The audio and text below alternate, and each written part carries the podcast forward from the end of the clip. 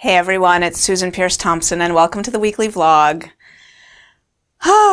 um, yeah, I think this is going to be one of those long emotional ones. So if you don't like those ones, you might want to not watch this. Um, I'm recording this on Wednesday and I don't always record the vlog on Wednesday. Sometimes I'm smart. I record them in advance. Uh, and when I don't and I save the vlog for Wednesday, then, uh, I guess what I'm learning is that that means I need to rock and roll with whatever shows up on Wednesday and uh, be ready to get in front of the camera.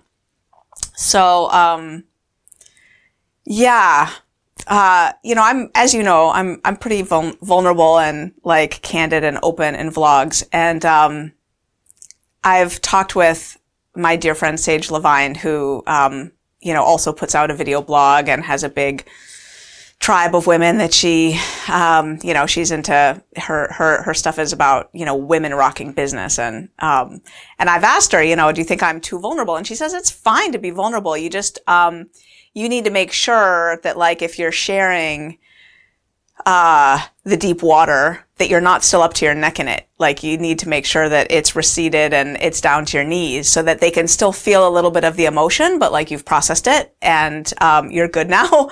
And, um, she says you don't want them to feel swept away with you. You know, um, you need to be able to hold them in the space of what you're conveying to them and share the lesson.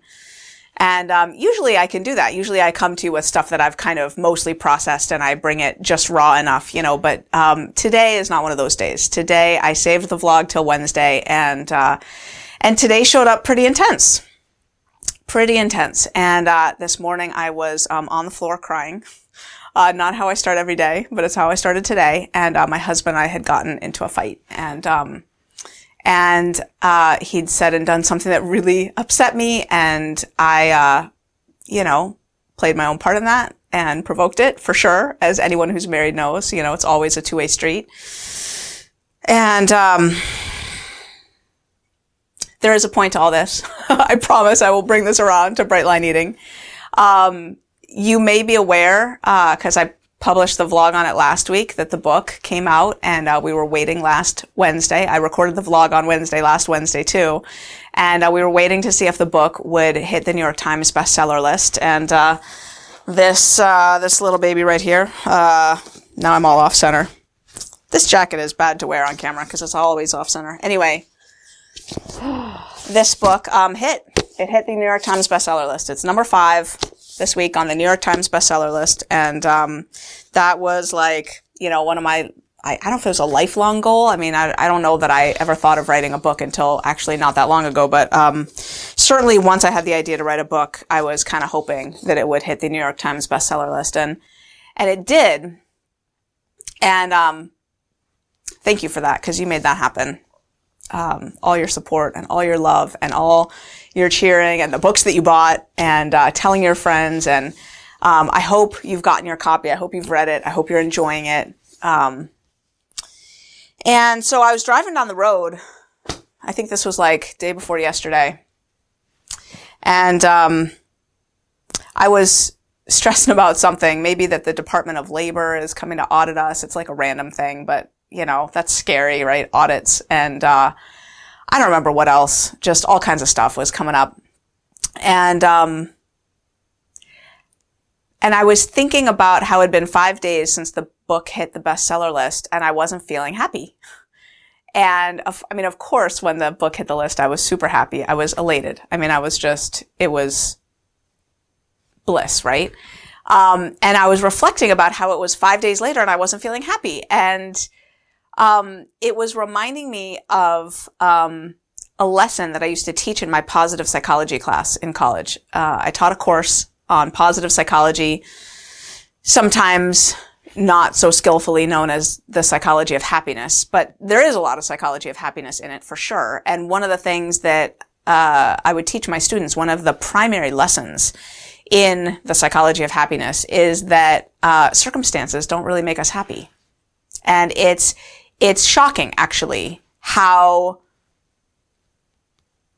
fleeting external circumstances are to our general well-being. And there's this famous study that was published about paraplegics and lottery winners. You might have heard this. They studied people a few months after they won a big lottery jackpot and they studied people a few months after they'd been in an accident that had left them quadriplegic. And, uh, there was, you know, not as big a difference as you might have imagined in their happiness levels just a few months later. We're talking like six months later. And, um, as a matter of fact, the quadriplegics, um, rated more genuine happiness in little things like, you know, a good cup of coffee or reading a good magazine article or having lunch with a friend and, um, and had greater anticipation of happiness in the future. Like they had more hope for their future than did people who just won a huge lottery. And uh, it's kind of interesting. Like these these findings were published a while ago, and um, there's been more research following this up on professors getting tenure or not getting tenure and, and what a big deal that is in their lives and how quickly they're back to their baseline level of happiness. And the bottom line of all this research is no, what, no matter what happens to you, in really short order, you're back to your baseline level of happiness. Like, no matter what awful thing, no matter what good thing. Like, it's kind of shocking. Uh, we call it the hedonic treadmill. This idea that your circumstances can improve, your salary can double, um, you know, all kinds of good things can happen to you. And in just a matter of weeks or months, you're back to your baseline level of happiness. You're on this treadmill that no matter what good comes your way, you're going to basically just end up in the same spot. No matter what bad comes your way, you're going to end up in the same spot. And so, um, two days ago, I was driving down the road and I was thinking about this. I was like, I'm pretty much the same. I mean, I'm a New York Times bestselling author and that feels great. Don't get me wrong. But, um, it, it was reminding me of what does and doesn't actually make us happier. And it was reminding me of that lesson from positive psychology. And, um, hmm. so what I know about, um, happiness from my bright line eating journey is that bright line eating does make me happier. But I want to explain that it's not the way you might think. Um, I spent my teenage years heavy. And now that I look back at pictures, actually my childhood heavy, I never thought that I was a heavy kid and I was just looking at pictures of me when I was seven and eight years old and I was heavy. I didn't, I didn't feel like a fat kid, but, and I wasn't obese, but I was heavy when I was eight. And, um, when I was 13, when I was 14, when I was 15, when I was 16, I would look at girls that had just the, the, just the little lithe little figure, you know, just thin. And I thought that they were living in some kind of magical world. Can you relate to that? That thin people just have it perfect? I remember thinking that way. I really did. And I don't know what if a, if a, you know, a devil of a fairy godmother had shown up right then and said, Hey, you want to be thin? You know, I'll wave a magic wand. Give me your brain. Give me, you know, give me your soul. Give me your whatever. I don't know what I would have traded to be in a thin body at that time. I mean, I do know that at the age of 17, I was willing to do crystal meth on a daily basis to stay thin, to get thin and stay thin. And that lasted for, you know, just long enough to make me crazy. Um, so yeah, I was willing to trade a lot to be thin. And when I got thin, there was a, there was a pretty, it was a pretty heady thing. I mean, I, I, again, I was, I was snorting speed up my nose. So, you know, I, I didn't get there healthfully and I didn't get there by taking good care of my body and I didn't get there by eating healthy food. Um, I got there by eating nothing and snorting white powder on my nose. And there I was thin and I felt powerful and I felt, um, I felt attractive and I felt elated. And I mean, speed makes you feel that way anyway. if you've ever done meth, it's, it's a head job for sure.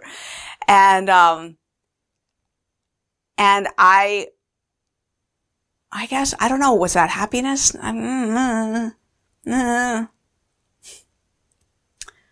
Um, I work with so many people who just want to be thin. They just want to be thin. And they're just striving to get to goal weight. And I'm at goal weight. I was crying on the floor this morning. And, um, I am a thin person living life on life's terms. And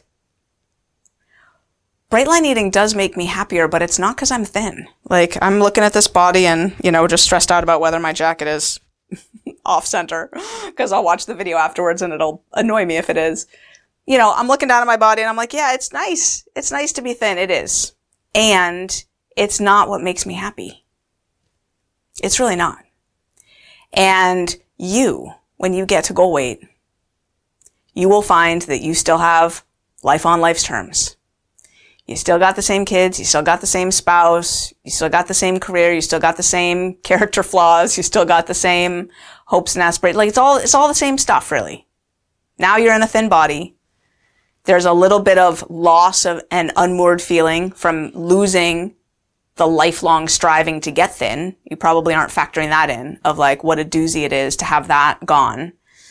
Uh, that takes some adjusting for sure.